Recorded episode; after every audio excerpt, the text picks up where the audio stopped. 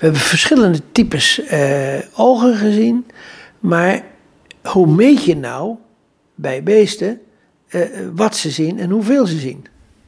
Ja, dat is eh, een hele interessante. Uh, want uh, ja, hoe meten wij dat bij mensen? Nou, het simpelste is door gewoon te vragen: wat zie jij eigenlijk? En dan krijg je een antwoord. Normaal gesproken. Ik, ik, ik zie wat, wat ik niet weet. Wat, wat, wat, ik zie wat ik zie. Nee, ik bedoel, je, hebt, je kunt dus een, een, iets aanbieden en vragen van zie je dat? En dan antwoordt de, de proefpersoon in kwestie van ja, dat zie ik of nee, dat zie ik niet. En zo kun je dus... Iets wat op een bepaalde afstand staat. Precies. Hè, dus de bekendste is natuurlijk onze snelle letterkaart. Dat is de, die kaart met, uh, met, die, met die letters erop die per regel steeds kleiner worden. Die uh, hang je op een bepaalde afstand uh, van een proefpersoon. En dan vraag je van welke letters die nog kan zien.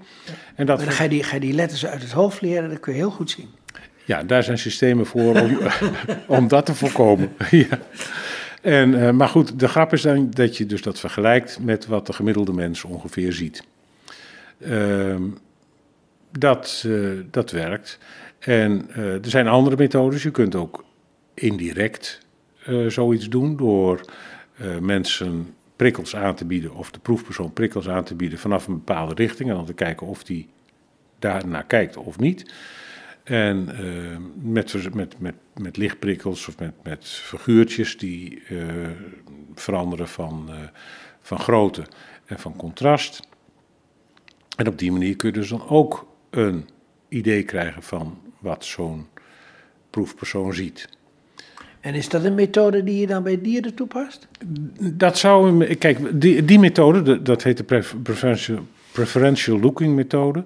Die, uh, die eh, kan heel goed bij, bij, uh, bij baby's bijvoorbeeld uh, toegepast worden. baby's zijn natuurlijk, die vertel je ook niet wat ze wel en niet zien. En, ehm, maar dat heb je zelf toch ook gedaan?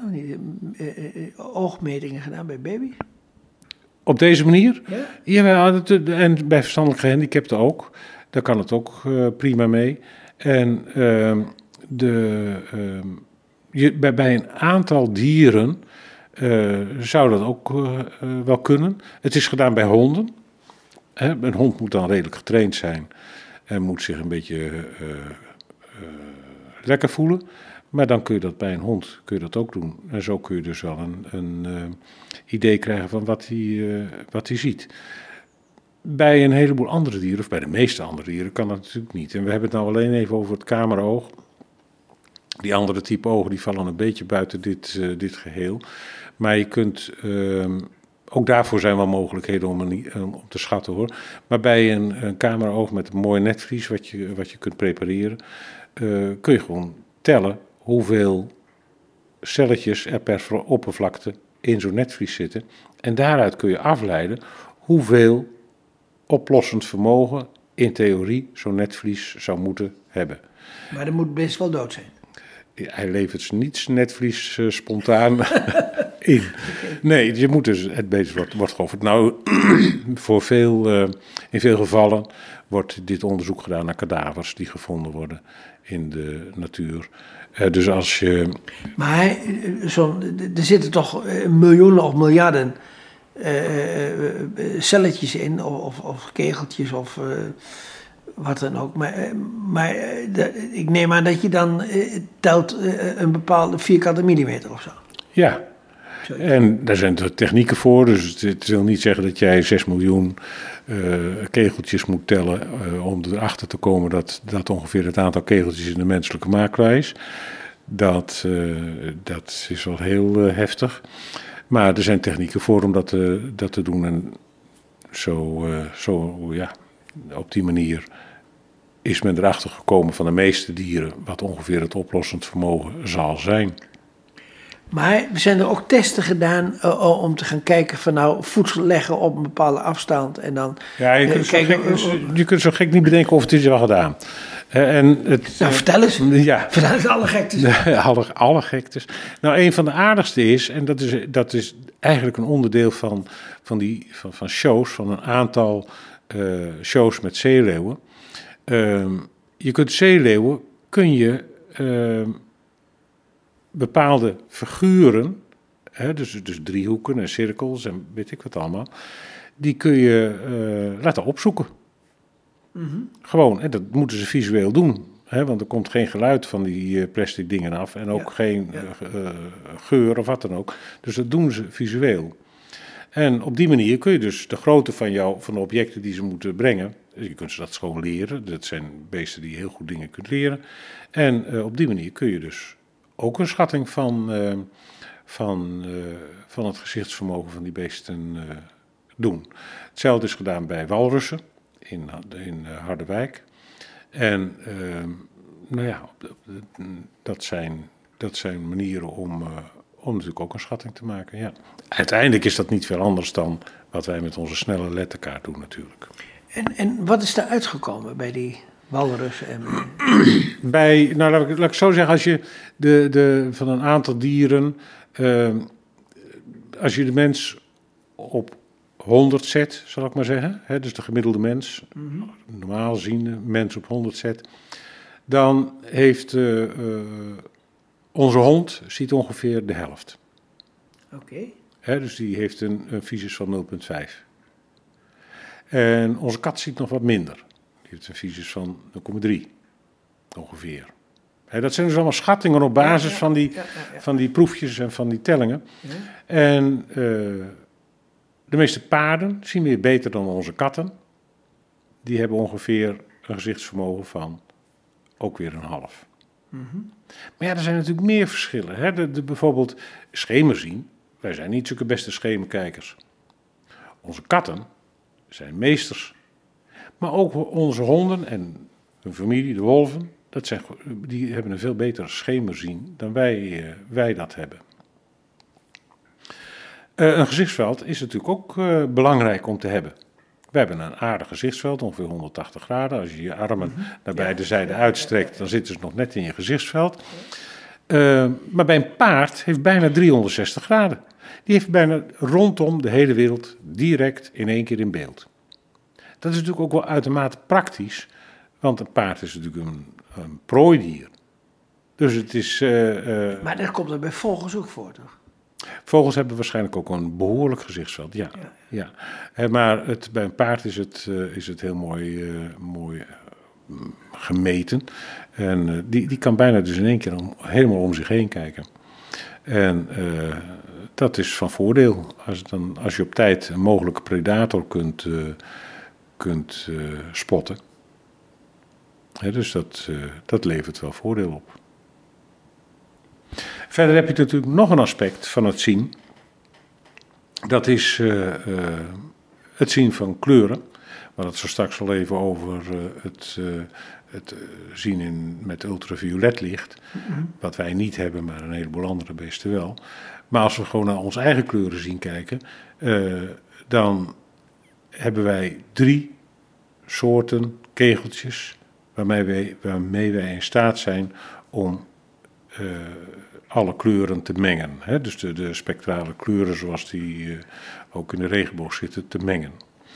Ehm, wij hebben dat eh, eigenlijk als enige zoogdieren hebben de primaten dat systeem. Dat van drie kegeltjes, we noemen dat trichromaat. Wij zijn dus trichromaten. De meeste andere Je, je bedoelt, eh, ze zijn eh, eh, opgebouwd in, in, in groepjes van drie. wij Is, maken. is dat net zoals bij de televisie ook rood, groen en blauw? Ja, ja, ja, ja absoluut. Dat is, ja, dat is het. Ehm, de meeste andere zoogdieren hebben dat niet. Die hebben twee. Die hebben twee typen kegeltjes. Dus die zijn per definitie, uit ons optiek, zijn die allemaal kleurenblind.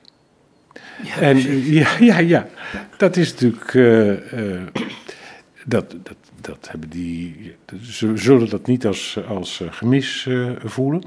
Maar onze honden en onze katten, die zijn eigenlijk allemaal roodzwak. Hè, dat zijn, die zijn rood zwak. roodzwak, ja. Het is het, waarschijnlijk zijn wij dat ook geweest, maar hebben later in, de, in onze ontwikkeling hebben wij de, die roodgevoelige kegeltjes hebben wij weer erbij gemaakt. En hoe zit het dan bij stieren? Je bedoelt de rode lap? Ja, precies. Flauwekul. Flauwekul. Dat is echt flauwekul, ja. Ah. Ik bedoel, als je een, een, een eh, fel groene lap neemt en die voor de snuffel van zo'n stier eh, houdt, dan doet hij precies hetzelfde. Maar ja, Oh, dat heeft dus niks met dat, Nee. dat hij slecht rood kan zien. nee, nee, nee, nee. nee. Het, is, eh, het is waarschijnlijk meer de beweging dan wat anders. Oké. Is, eh, Nou, dat is ook weer een... eh, Een domper op de pret. Ja, precies. ja, ja, ja. Maar eh, verder, de aspecten die, die, die da- daarmee. de- want je, wa- je wa- begon met te vertellen over dat meten bij dieren. Ja, En daar hebben we nu een aantal metingen hebben we daar gezien. Van nou, eigenlijk een prooi voor- voorhouden. Of, een, of iets wat een prooi kan zijn. of, of trainen eh, eh, om iets op te halen. ja. Eh, en, en, hoe, en hoe doe je dat met eh, bijvoorbeeld facetogen of met andere dieren? Ja, dan wordt het, dan wordt het toch echt eh, elektrofysiologisch meten. Dus dan, dan komen er elektrodes en eh, dat soort zaken aan te pas. Want je kunt natuurlijk ook, dat kan bij ons ook en dat kan bij, eh, bij beesten ook. Je kunt natuurlijk ook op andere indirecte manieren wel iets eh, te weten komen over het visuele systeem. We hebben natuurlijk, we kunnen een, een eh, elektroencefalogram maken. Dan zetten we elektrodes op ons achterhoofd en we bieden lichtprikkels aan en kijken wat er dan gebeurt, wat we kunnen meten. Oh ja, ja. We kunnen ook een functionele MRI gebruiken. Hè? Dus dat we het, het brein afbeelden, hè? live zou ik maar zeggen. ja. En dat we dan kijken wat er gebeurt als we daar lichtprikkels op aanbieden. Er wordt op het, eh, erg veel onderzoek gedaan tegenwoordig eh, met functionele MRI van het visuele systeem. Dus men begint het te ontdekken. eh, bij, bij Ja, nou, ja, bij beesten, bij mensen. De, allerlei aspecten van het visuele systeem die, die worden wel blootgelegd. Kijk, uiteindelijk, eh, ook, bij, ook bij, bij beesten met facetogen wel, maar dat is toch wat, wat lastiger. En ja, dat is, staat ook wat verder bij ons vandaan. Maar in de biologie wordt dat zeker, eh, worden er zeker een aantal dingen. Maar als, als mijn ogen gemeten worden, dan meet men eh, het eerst het linker en daarna het rechter. Ja. Eh, Doe je dat bij beesten ook zo? Nee, dat denk ik niet. Dat is. eh, ehm, de, kijk, we hoeven natuurlijk ook onze hond niet eh, te keuren voor rijvaardigheidsbewijs. Hè? Dat, eh, dat hoeft bij honden niet. Want daar schrijft het voor dat we dat per oog moeten doen. Ehm, dat geldt bij honden niet. Nee, over het algemeen wordt er bij beesten gekeken naar. Als, bij huisdieren gekeken naar wat, wat ze met beide ogen gewoon kunnen zien. Maar dan kunnen we ook wel even naar de mens toe gaan. Van, eh, eh, je zegt voor de rijvaardigheid is het belangrijk om, om, de, om de ogen apart te meten. Maar waarvoor wordt eigenlijk eh, de oogsterkte gemeten? Ja, dat is een aardige. Kijk, als het, uiteindelijk ehm, is dat, komt dat voort uit een aantal ja, formele eisen, denk ik. Hè? Verzekeraars willen, willen iets hebben om, om zich aan vast te houden. Eh, andere overheidsinstanties, hè, dus de, het CBR en, en dat soort zaken, die, die willen in maat en getal kunnen uitdrukken wat iemand wel of niet ziet. En ehm, om daar consequenties aan te verbinden, bijvoorbeeld of je rijbewijs krijgt, of dat de verzekering wel of niet uitkeert. Maar wat is de oogarts eraan, aan die meting?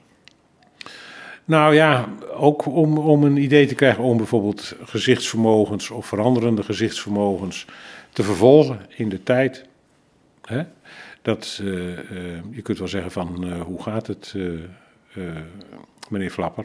Maar ja, dat wil niet zeggen dat ik dan zelf kan vergelijken in mijn verhaal wat, hoe de zaken zich ontwikkelen. Dan wil je graag weten van meneer Flapper zag de ene we keer we moeten 15 dus die visus, dat moeten we dus niet als een absoluut getal zien, maar veel meer in, in vergelijking tot Ja, het is een, eh, eh, wat, wat het eerder was. ja, het is een vergelijkend getal.